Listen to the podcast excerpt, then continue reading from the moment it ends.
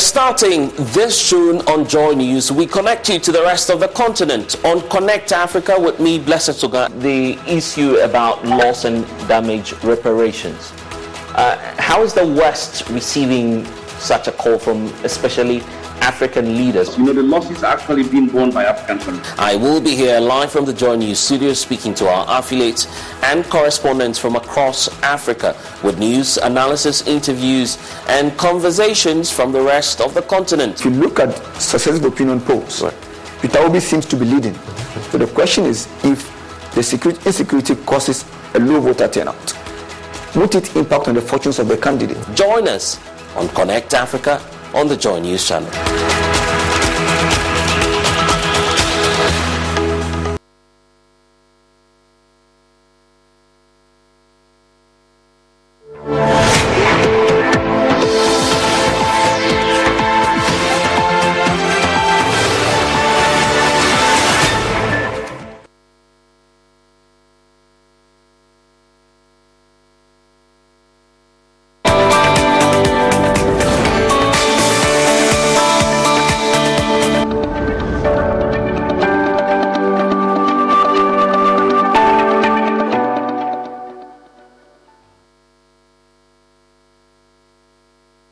Good afternoon. Welcome to the marketplace. Coming up, a delegation from the Ministry of Roads and Highways meets with tanker drivers who are on strike for a second day to protest bad roads. Time is running out as the country could face fuel shortage by tomorrow Wednesday if the drivers don't back down on the strike.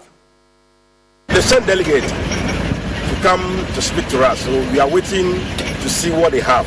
So as we speak, we are giving them seats at our office so we'll hear what they have for us and we'll tell them what we also have for them and we'll tell them what we need and we'll see the way forward. Ghana's International Monetary Fund program will not be suspended despite higher than budgeted expenditure, we'll hear from Fitch Solutions. And in less than 24 hours, Eid al-Adha festivities will begin. We'll take you to Techiman where tra- livestock traders say patronage is poor. Mmoatɔn ne deɛ mmoatɔn ne deɛ ɛnkɔ yie ɛnkɔ yie The market is terrible this year because the animals we used to sell at 1,000 is now 2,000. My name is Daryl Kwam. Details coming up. Do stay tuned.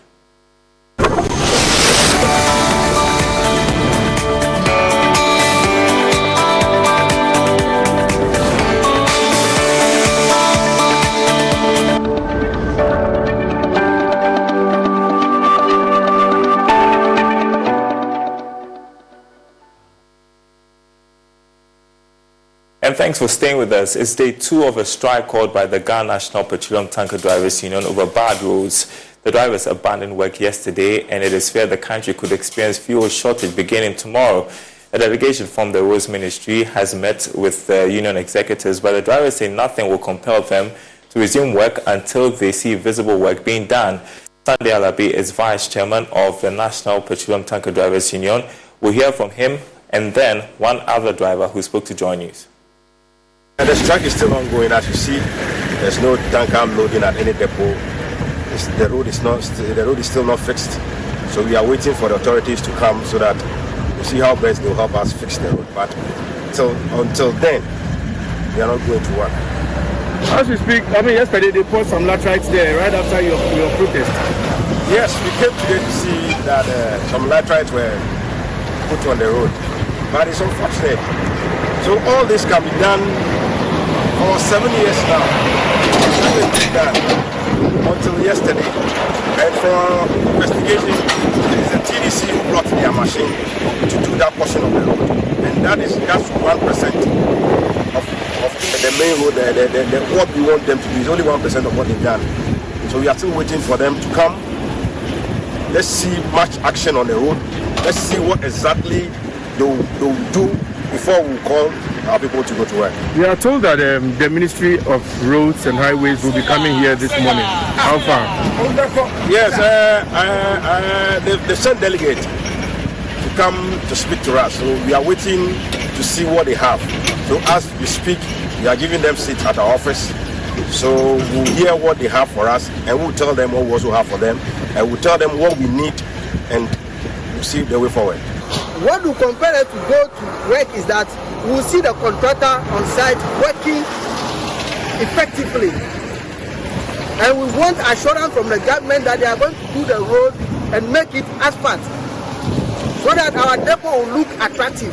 It's very sad that when we load fuel, supply the entire nation, the, the road network are very bad.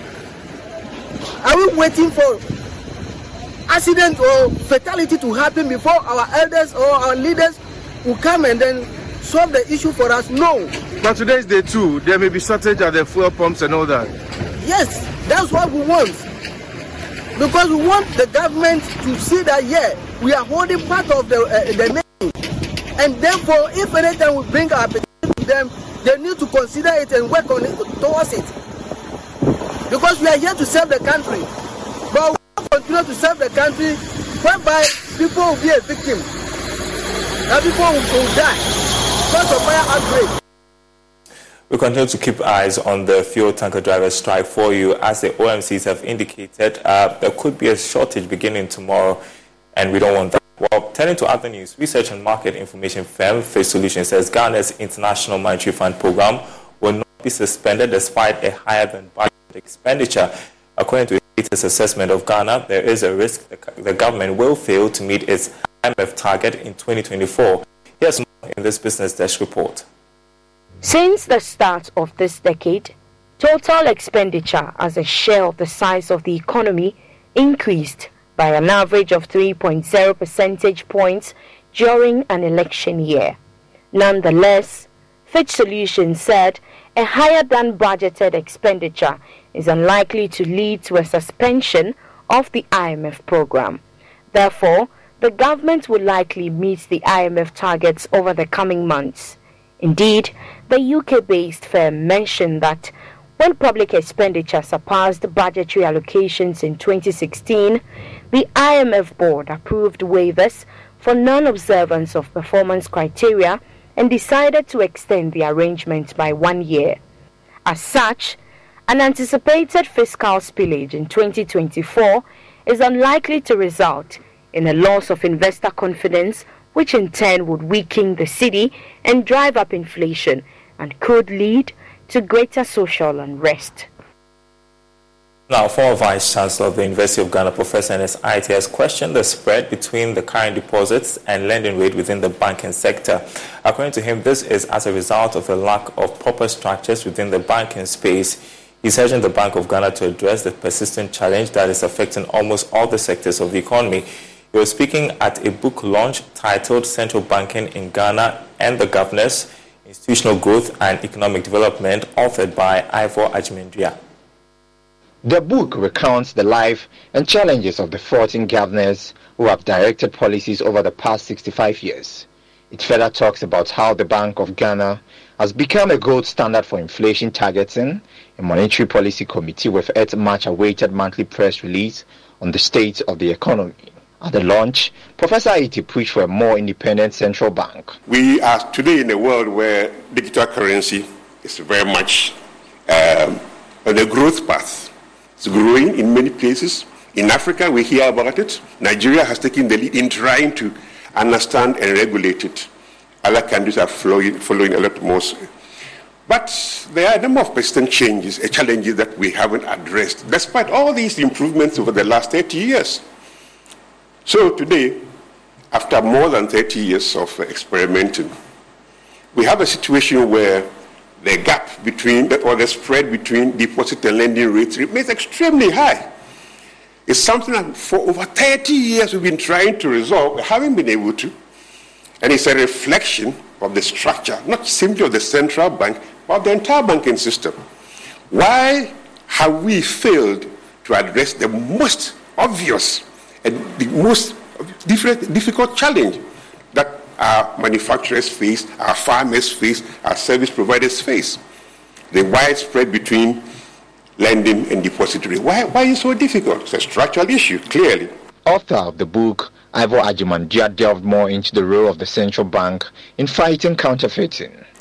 If one read the World Bank report of 58 years ago and what we went through in the last 12 months, over expenditure on capital projects, domestic and foreign borrowing, outstanding debt repayments, negative energy economics, low exports and imports ratios, of import covering standing of weeks.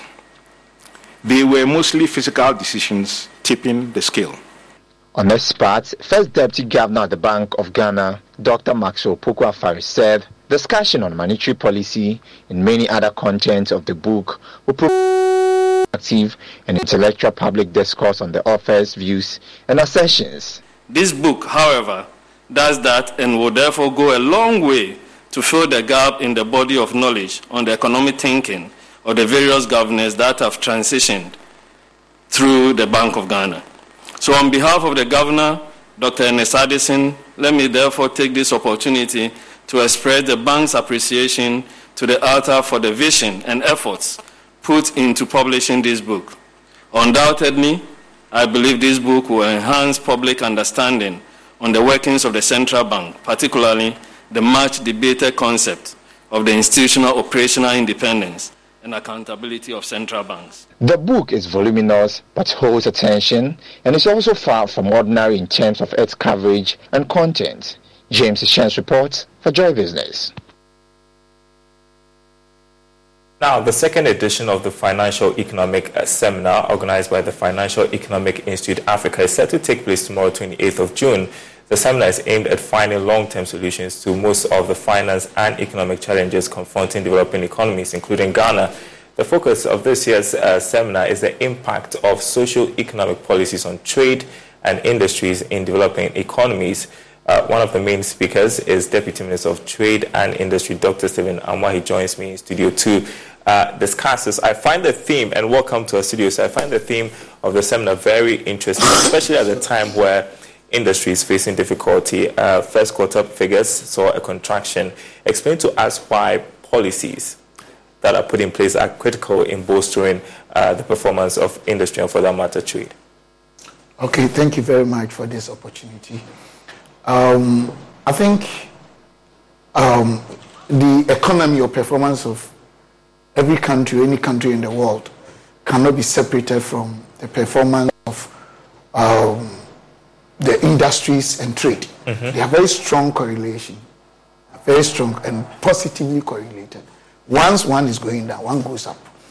And the policies of the authority or any government in the world impact the performance of the industry in that country or trade, especially in the area of uh, monetary policy and in the area of fiscal policies. Mm-hmm. You realize just right now I was shocked. It's just coincidentally. Coincidentally, an actor, a relevant stakeholder, was just alluding to the fact that interest rates are too high and yeah. they're affecting industries. Yeah. This is what we are talking about. Yeah. It's not the doing of the Bank of Ghana or the government or whatever to have the intention of increasing interest rate or not. There are policies to be made. For instance, there's one major fundamental anomaly in managing our monetary policy in Ghana. And as I'm talking to you, even UK, just go and read. It's still creating the same controversy. The use of monetary policy to curtail our inflationary rate. Mm-hmm. Mostly when inflation is going up, authorities raise interest rates to curtail the, the inflation by withdrawing money and stabilizing the economy. But where sometimes the anomaly is, is not actually finding the cause of the inflation. Because the cost will determine whether it should go up or down. Yeah, affect interest. It's interesting to bring this up because uh, the point has been made that the inflation we are experiencing is, is, is imported, and so uh, trying to target inflation the way the central bank does does not work. Uh, even if they say it's imported and exported, yes, practically if you come down, but the issue, the, the, the actual terminology or the words to use practically is whether it is demand push or cost push. Demand pull is when people have money and they are spending happily, they are excited, and so much circulation. Then you raise interest rate to move the money back and stabilize the economy. But if it is cost push, one of the components or elements of the cost push is what they are talking about. It is from supplier's end. So you cannot necessarily raise interest rate all the time. Once you do that, we call something strategic drift, where you have a strategy but it's rather aggravating your problem. And that is why when interest, in fact, during even the previous regime, I had the same encounter, and this regime to the same, even here, this table, mm-hmm. that when inflation was around 17 point, no, 15.7, we had policy rate around 12 point something. We started moving with the intention of curtailing inflation rate. And inflation rate moved up to about 40. So then it will tell you that the cause of your inflation is not necessarily as a result of demand, but it's cost push. So once you increase interest rate, which is also another cost variable mm-hmm. in doing business in Ghana, you are aggravating the problem because interest rate is a cost variable. I hope you understand what I'm saying. I understand. That is where the challenge is. So this seminar is talking about a number of different policies and also address even the, the ancestral risk factors. That is company specific, what the industry players themselves do fundamentally wrong that they are not doing well. But the concentration will be on government policies. Our integration within the sub-region, what do we do? What are our policies in terms of government priorities in, in reducing expenditure, even at that level when it comes to fiscal?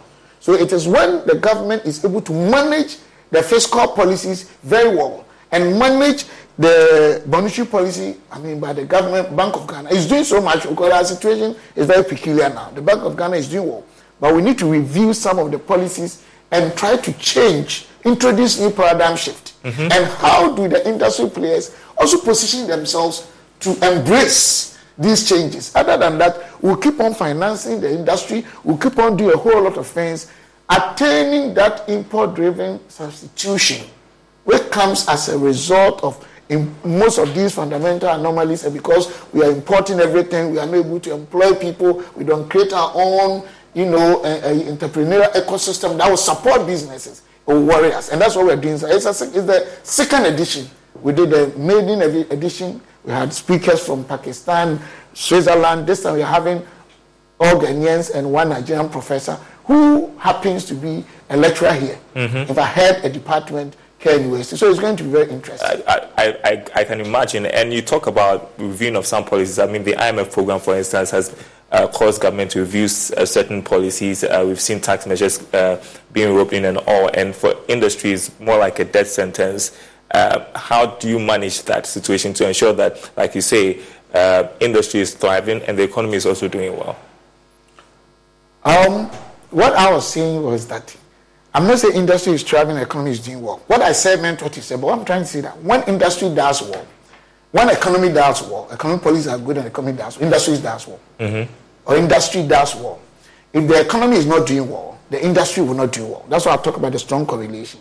I didn't get your question clearly. So I'm asking about the IMF program. Mm-hmm. The coming in of the IMF program, we, we see that there are some conditionalities with which industry is going to be impacted by. For instance, the new tax measures was a prerequisite. They are saying that that is going to be problematic because you know, the high taxes and all are going to impact on um, production. And I'm just saying that these are some of the things the government has to uh, um, uh, tackle in coming out with policies as well because they need to get the economy back in shape. So, how do you. Let me explain that to you. Maybe we don't have enough time, but I want to make it like layman's view. Mm-hmm. And if you have time, I'll do the technical.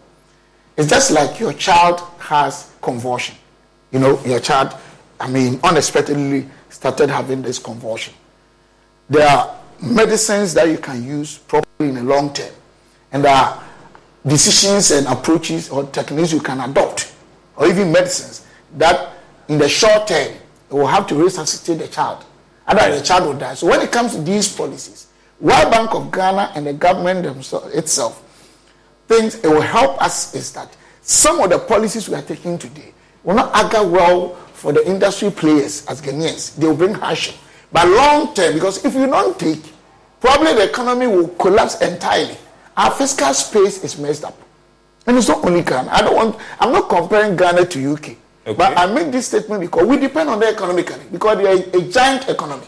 Their interest rate, that the base rate, has been increased up to about 1,800% post-COVID. From 0.25, now it's 4.75. Mm-hmm. In fact, just last week, they added 0.25. They added. All because of this hardship that we are talking about. Once your fiscal space is messed up, what it brings is your debt to GDP goes up. And if we keep on financing your project with debt, you are destroying the economy. That one day, then we cannot even have light, water, nothing. What you have to do is to broaden or increase your domestic revenue generation. And that is why. This 4th of July, put on a show for the whole neighborhood.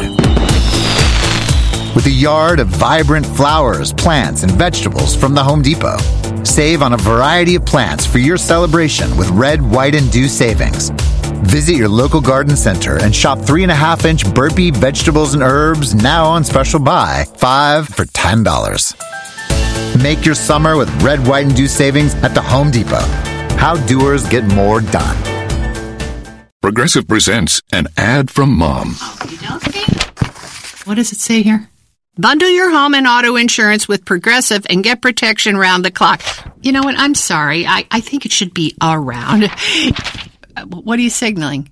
Me to stop talking? Oh, uh, all right. I'll, I'll, I'll stop talking. No, just had to tell me. That's all you Get round the clock protection when you bundle and save with Progressive. It's easier than getting your mom to make this radio ad. Progressive Casualty Insurance Company affiliates and other insurers. Discount not available in all states or situations. As of now, it will not ago. It's like taking a bitter pill. Mm-hmm. But I think as a government, I'm not. My program has got nothing to do with politics or government. That's why I'm struggling. But I think if I have to advise the government, I can understand. Yeah. If I have to advise the government, I think we need to strengthen communication and also strengthen open culture system, also strengthen participatory approach, where stakeholders will be brought to the level that they can flow with the decision. And they understand that even if it's hard today, where we are taking us to, we are happy because we're rather going to give us a long-term impact that we can sustain and grow. So I think sometimes the lack of communication also gives advantage to other stakeholders, in my opinion, mm. to also muddy the water sector. People are misinformed and they become jittery, and it affects their decision-making processes. It introduces arbitrariness because they think, hey, business are already dying. You are increasing taxes. Interest rates are going up. Then what's happening to us? So the government of the day should be able to properly engage the stakeholders iron out these problems, come out with communication that they can flow and answer, oh, of course it's better. Of course I'm getting nausea or something, but it's going to heal me in the long term and give me probably the, the, the stability and the growth that I need. Rather than if we don't do it today, probably one day we are going to go entirely out of business. This is what the government has to do. But apart from that, our seminar is geared towards handling most of the fundamentals that are wrong in terms of even our policies as a country, mm-hmm. in terms of behaviors of various actors along the value chain as a country, and how we can create the needed relationship, we can harmonize the relationship properly between the economic policies and the industry or trading activities in Ghana so that importing almost everything, Ghanaian business is not growing organically, always importing even common juice common juice, I mean orange. Which is, which is very sad. How many domestically owned companies are thriving after independence? How many of them? Ask. How many of them? Just ask yourselves. And even go and sample the millionaires in Ghana. How many of them grew their businesses fundamentally from scratch, build value chains, operations, they understand profitability, they have good structures. How many of them? Individuals. Mostly it's contract, major desk, hard advantage, once upon a time, they were leading certain market niche or industrial segment and that they had control. But building businesses is because two things systematic risk factors. That's the bigger risk factors mm-hmm. in terms of our general economy market issues. And two, I mean, unsystematic, which is the specific. So we want to start. Last year, I brought this anomaly. Bank of Ghana, they are aware. I think the government is aware. Stakeholders are aware that under no circumstance should any government on this earth borrow on its domestic market at a higher rate than the banks? It's not done anywhere. Mm. All the formulas in the world, from Sharpe, all of them, Ross, Deming, and Hannan, all the formulas we use to calculate these things, they are not applicable in Ghana because the risk free gives you higher returns than the risky assets. Okay. So these are the fundamentals and other things that we have. I have so many questions to ask you, but let's talk about the seminar in itself. Uh, the people that you expect to address the seminar? I know you are going to be one of the main speakers. Who else is going to be there? Uh, we are having uh, Professor um, Adibanji. Um, he, she is into mathematics and statistics and Uh, and then we are going to have uh, Commercial Bank MD, mm-hmm. Mr. Kofi Adomakoh, and we are going to have another um, strong woman from, I think, Dutch Embassy. And then we have, um, we will have roundtable discussions where we have one lawyer, um, lawyer Sheila Sechi, and then we have the head of uh, GUTA, uh, Ghana Union of Trade in uh, Trade, uh, Ghana Union of, of Traders, Association. Traders Association. Then we have one from AGI, Association of Ghana Industry. Industry. So we have strong guys, those from the academia, those from the consultancy level, those from uh, the practical aspect of what we want to do mm. to address the public and make sure that we'll do it annually. It has come to stay.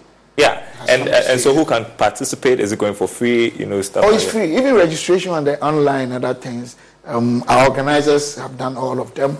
As I'm talking to you now, we have way over hundred thousand.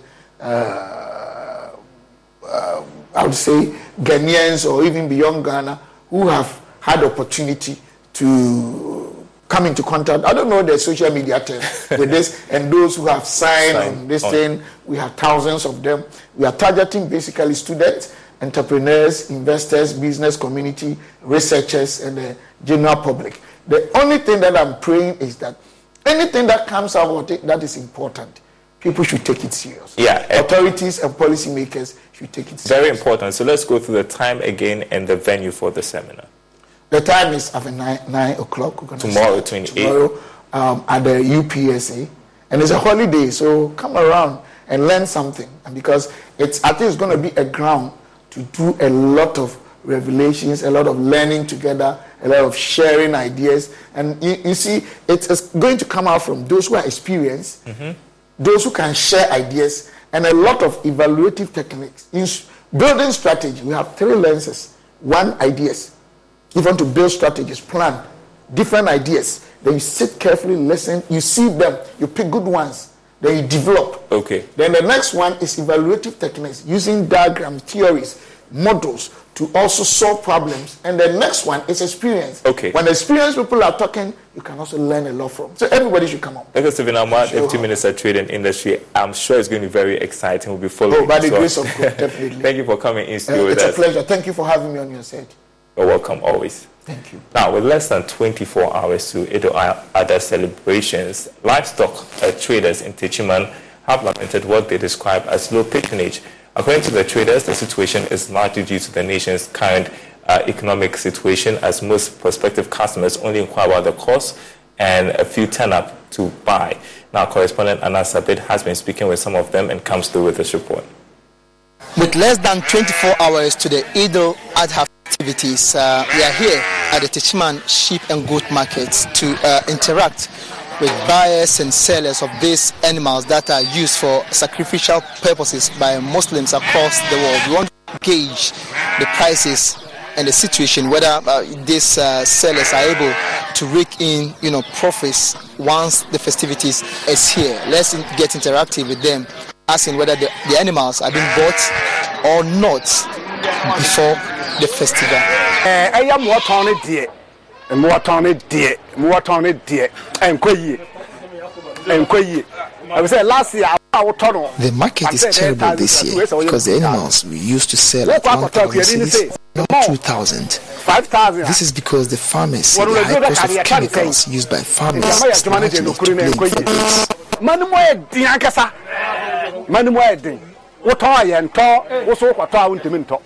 na ɛsɛ yɛkɔsɛn no no last year mboa yɛtɔ mu baako a wotɔ no bi a ten million na afei wei no ɛsɛ thirty five percent anaasɛ ɛkɔ forty. ntumi ntɔ nti ama nɔkorɛ yɛmɛ nsɛm yɛmɛ nsɛm ka nɔkorɛ dɛ mɔmɔ yɛ nneɛma yɛ mɔba monhwɛ makyi mo no sɛdeɛ mo no si wɔ hɔ no koraa no Take a look at the now here. The buyers are not coming because they don't have money. Even what to eat is a challenge.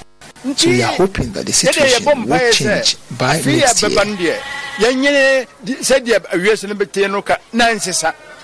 A year ago, most of these sellers here at the Techiman uh, sheep and goat market, uh, you know, attributed the high cost of animals to the rise in the prices of safer. This time around, the prices of safer is normal. However, the price of these animals is still on the rise. These sellers are alleging that farmers who are into, uh, you know, these animals are saying that the high cost of, you know, medicines for these animals is largely to blame for the high cost of their prices in the market today.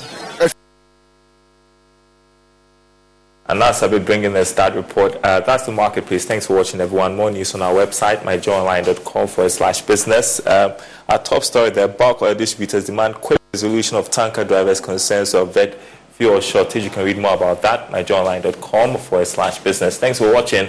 We will be back same time tomorrow.